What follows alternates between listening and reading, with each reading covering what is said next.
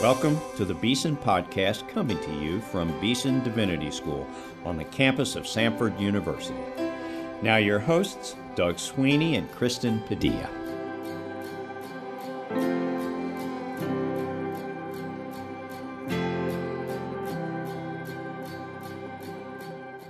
Welcome to the Beeson Podcast. I'm Doug Sweeney here with my co host, Kristen Padilla, and we are delighted to welcome you to another week of edifying conversation about the things that God is doing in and through the Beeson family. If you listened to last week's episode, you know that Dr. Kevin Vanhoozer was here not long ago for my installation service. And this week, we have another friend on the show, Dr. Ray Van Neste, who is on campus giving our annual Biblical Studies lectures, February 11, 12, and 13. Now, Kristen, would you please tell our listeners about Dr. Ray Van Neste? Welcome, everyone, to the Beeson Podcast.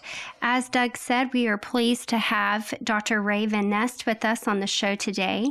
He is Dean of the School of Theology and Missions at Union University, where he also serves as Professor of Biblical Studies.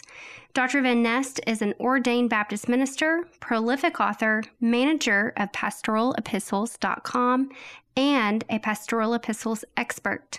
He is married to Tammy and they have six children. Welcome, Dr. Van Neste, to the show. Thank you. I'm glad to be here. We always like to begin with an introduction, a, a longer introduction. Um, how did you come to faith in Jesus Christ, uh, and what drew you to study and teach the Bible? Yes, thank you. Um, I was blessed to grow up in a Christian home uh, where I heard the gospel from uh, early days and was in the church uh, so there's part of the air I breathe of hearing these things, which then meant uh, they didn't mean, but it ended up that I professed faith early on, but really didn't know the Lord. Um, but just continuing to hear the gospel, being convicted, uh, I came to faith in the sixth grade, and um, again was blessed to be in a place where the Bible was faithfully preached and preaching through books of the Bible, uh, and um, we had Bible drills, so it was drilled into me memorizing scripture. So um, that's all I knew, of course. That's the way it is when we grow up. So I thought that's what everybody did. And so along the way, I have realized what a blessing that was. Um, I can see some things in church whatever that I would do differently now. But one of the things I often say to students is uh, as you, probably about the time of college age, you begin to see some things you might disagree with or might would see done differently. And so as that's happening, I try to caution them. Okay, sure, sure, sure, but uh, you learn and grow. The, your parents and others hope you will grow beyond uh, where they are, but don't miss uh, the uh, positive things that you received. And so. Uh, I was really blessed in, in, that, and that played into then a call to ministry, which uh, I fought uh, the traditional language in my circles is surrender to ministry, and sometimes that's a little odd. In my case, that was that's good language. Yeah. That's exactly what I did. I thought I was going to study physics, and uh, through a variety of things, the Lord began to work to call me to ministry. I was telling some of the students just a minute ago about uh, that process, and when adults in my life began to say, uh, "Do you think maybe God's calling you to ministry?" and I would find myself irritated at the question and respond. I, I, knew better than to respond rudely to them. I would be in big trouble. But nonetheless, it was a strong no. And I began to say, to, say to myself, why am I so irritated by that? Um, well, it's because the Lord is calling me and I'm resisting it.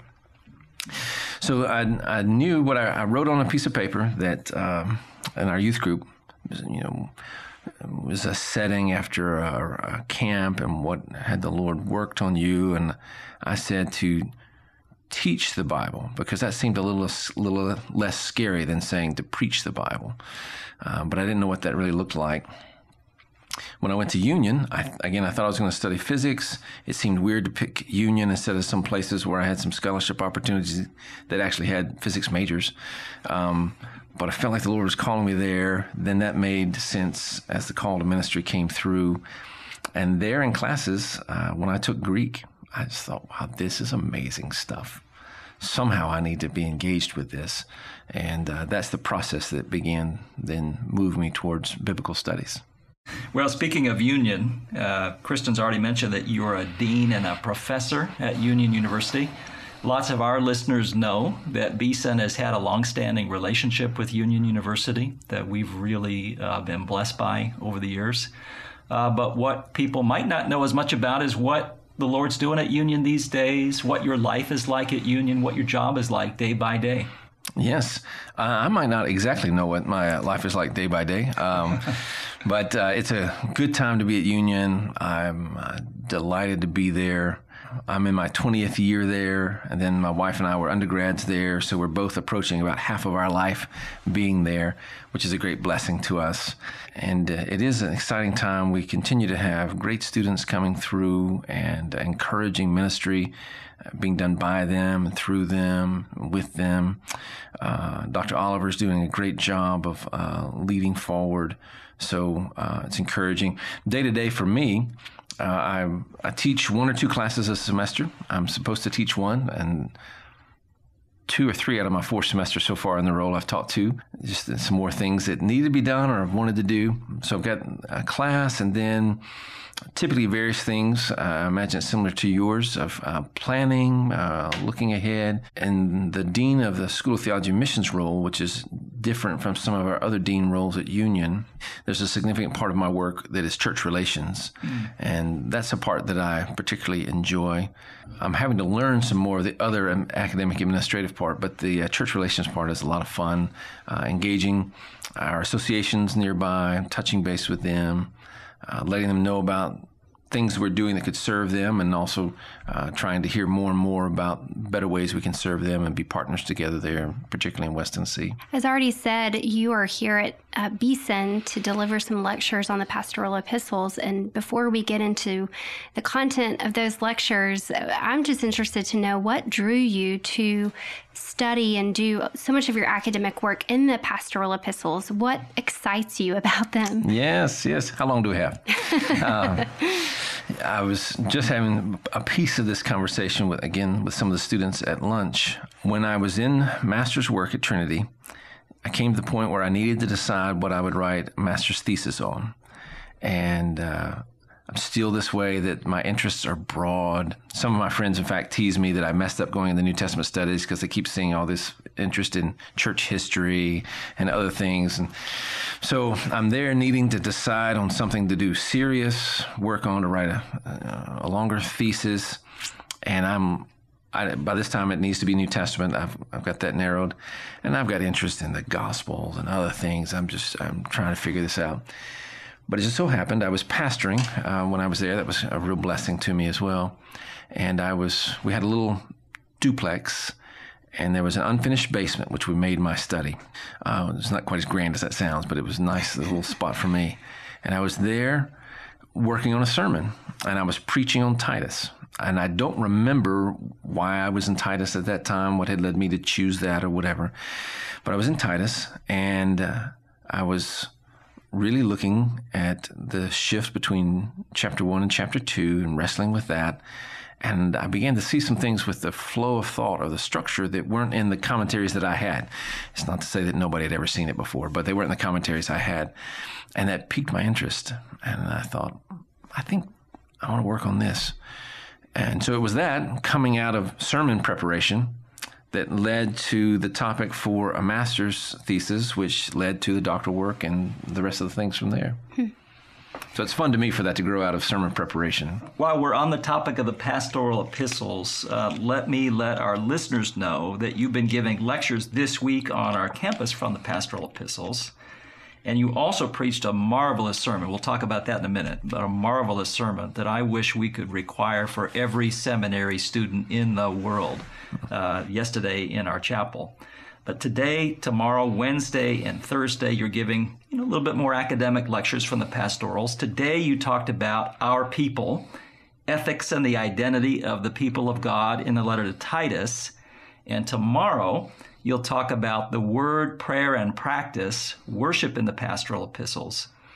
Course, we're going to post these lectures online and our listeners can see the whole lecture for themselves. But for people who just want, for now, an executive summary, can you just let them know what your messages are in these lectures today and tomorrow? Sure.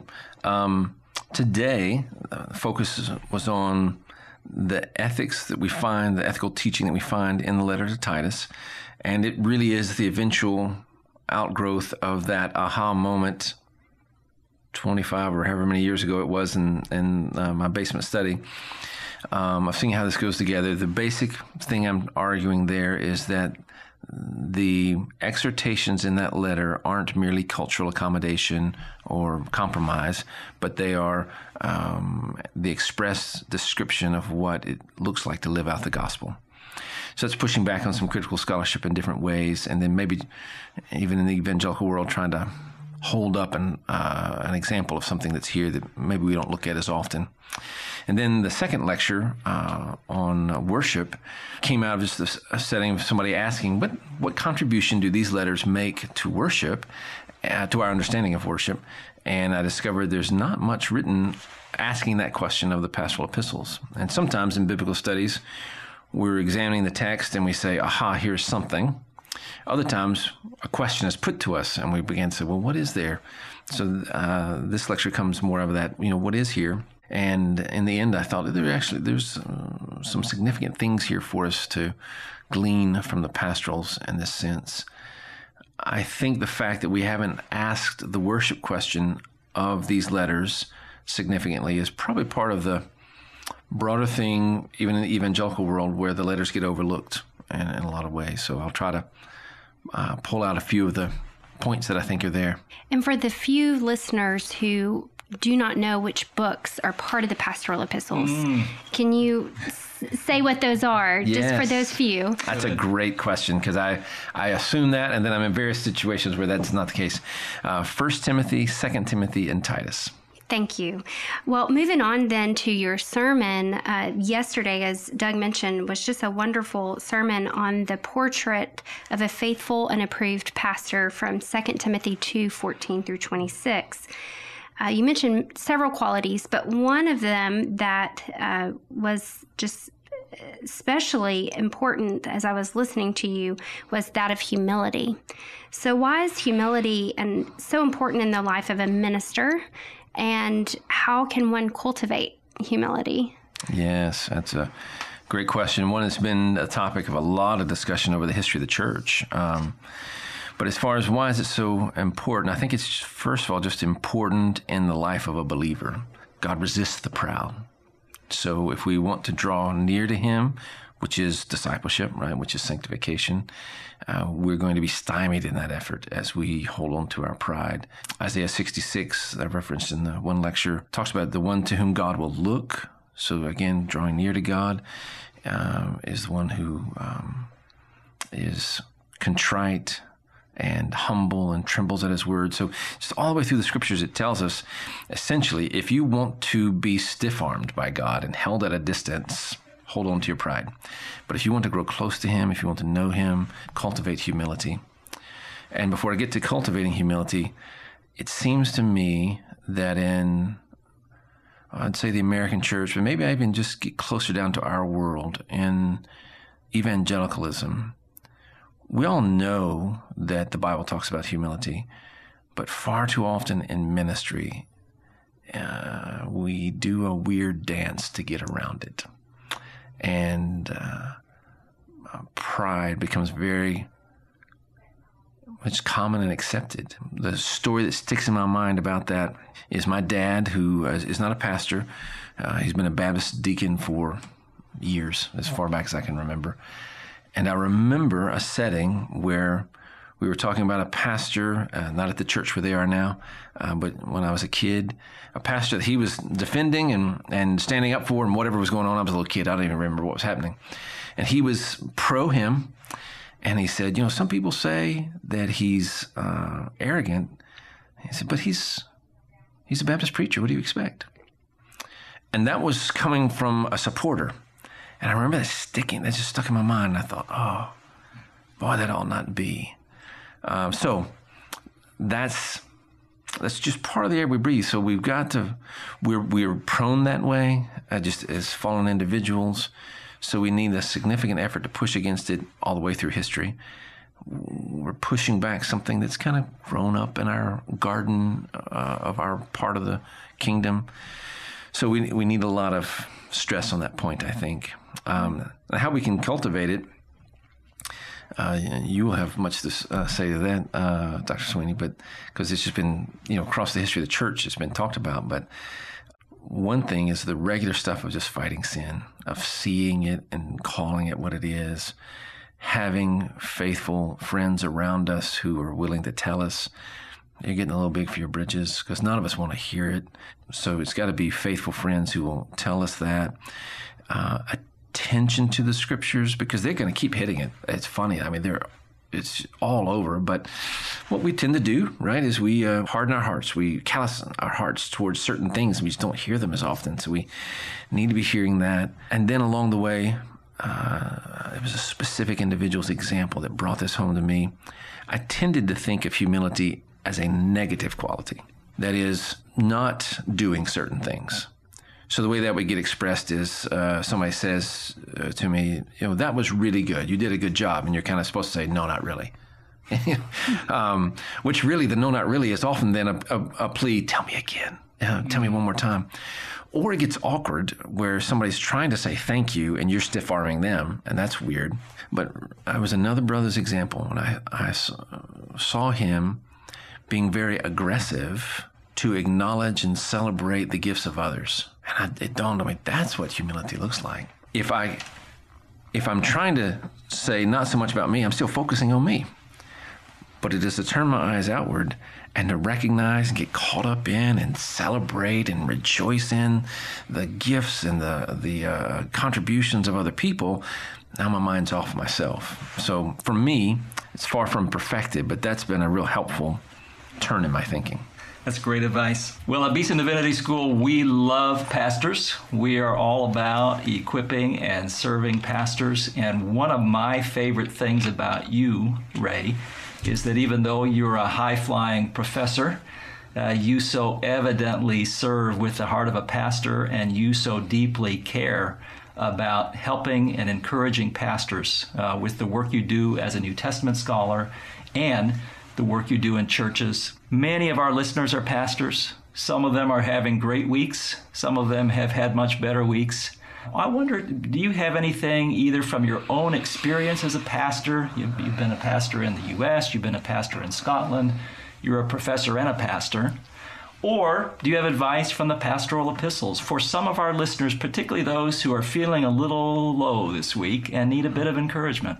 Yeah, that's a great question. Because if there are at least two people listening, there's got to be one of them in that in that spot mm-hmm. uh, today. And the main thing that comes to my mind, it's you can find it in the scriptures in various places. You can find it in history, and I'm most recently being uh, reminded of it um, by a new book called "The Cure of Souls." I think it is. Maybe it's "The Care of Souls." Lexham Press published it. I wasn't intending to mention it, so I can't give the name of the author. He's a Lutheran, and he's just very helpfully reminding us in his book uh, that God must do this work. And we know that. Anybody listening knows that. But it's very easy to forget and to think it depends on me. Obviously, we must be faithful and we must be diligent, but that God must do this work and that He will do it. And when we can trust Him with that, then that can encourage us and that God cares more for our church, wherever it is, uh, than even we do. The denomination may not know about our church. We may feel like other people talk about the work done in this place or that place, nobody notices the work where I am. And we know that sounds selfish to say it, so we don't tell it to anybody else. We just think it in our own hearts. But God sees it, and God knows, and God cares. And God is committed to the good of his people. So there's a pastor listening who is discouraged, your answer is the answer that's been to all the other issues. It is to rest in the Lord. He cares, He sees, He knows. His word is powerful. His word is powerful when we feel it. His word is powerful when it when we don't feel it. We love those times when we preach and it just you can sense that it happened my wife will ask me how did the preaching go, and I'll sometimes say the X factor was there. That I, you, you can sense that something happened. But there are all kind of times when uh, it feels like nothing happened. It was flat as can be, and then you find out later people were blessed and uh, and helped. I think the Lord, for me at least, removes my own subjective awareness of the success of the word, just to remind me that I'm dependent on Him in doing it. And so people may be at places where they're wondering if anything's happening, but the word won't return void. And so just stay at the task and trust the Lord. You're not only a pastor, but you are someone who is preparing pastors and future ministers of Christ Church at Union. And so I'm curious to know what role and value you see places like Beeson Divinity School and Union and your, your school at Union playing and offering in the formation of ministers of the gospel. Yeah, I think they are uh, crucial. Obviously, people will expect me to say that uh, because I work at one, one such place, but it really is the other way around. I don't say it because I work there. I work there because I believe it. The church is the well, it's the the center of God's work in the world. It is then also the center for the work of preparing people for ministry. Uh, the way I say it, the way I will plan to say it at uh, preaching tonight for one of both of our alums uh, is God has only one bride. That's the church. Places like Union and Beeson are to be handmaidens to that bride.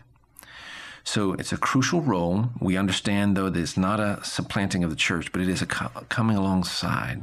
It is serving the church by providing the resources, by which I primarily mean people, to provide the best, the most robust training uh, in, in Scripture.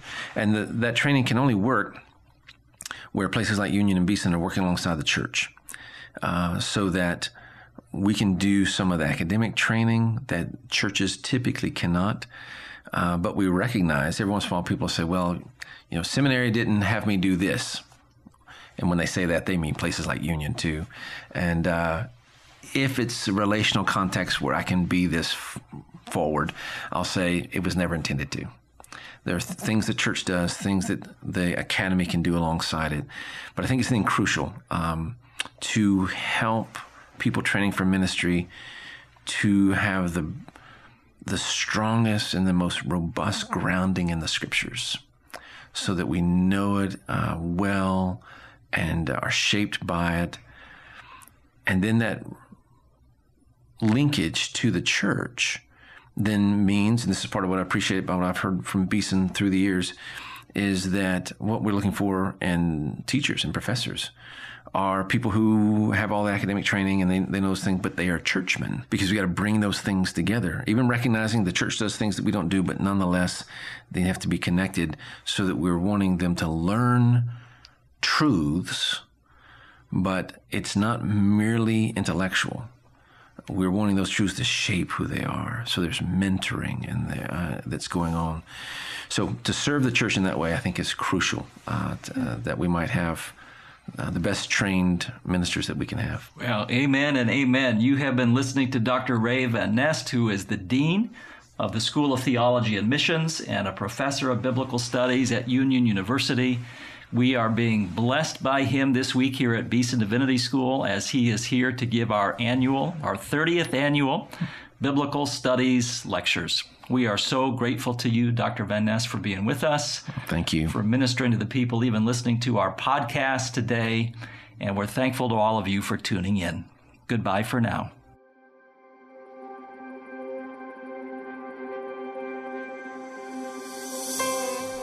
You've been listening to the Beeson Podcast. Our theme music is written and performed by Advent Birmingham of the Cathedral Church of the Advent in Birmingham, Alabama. Our engineer is Rob Willis. Our announcer is Mike Pasquarello. Our co-hosts are Doug Sweeney and myself, Kristen Padilla. Please subscribe to the Beeson Podcast at beesondivinity.com slash podcast or on iTunes.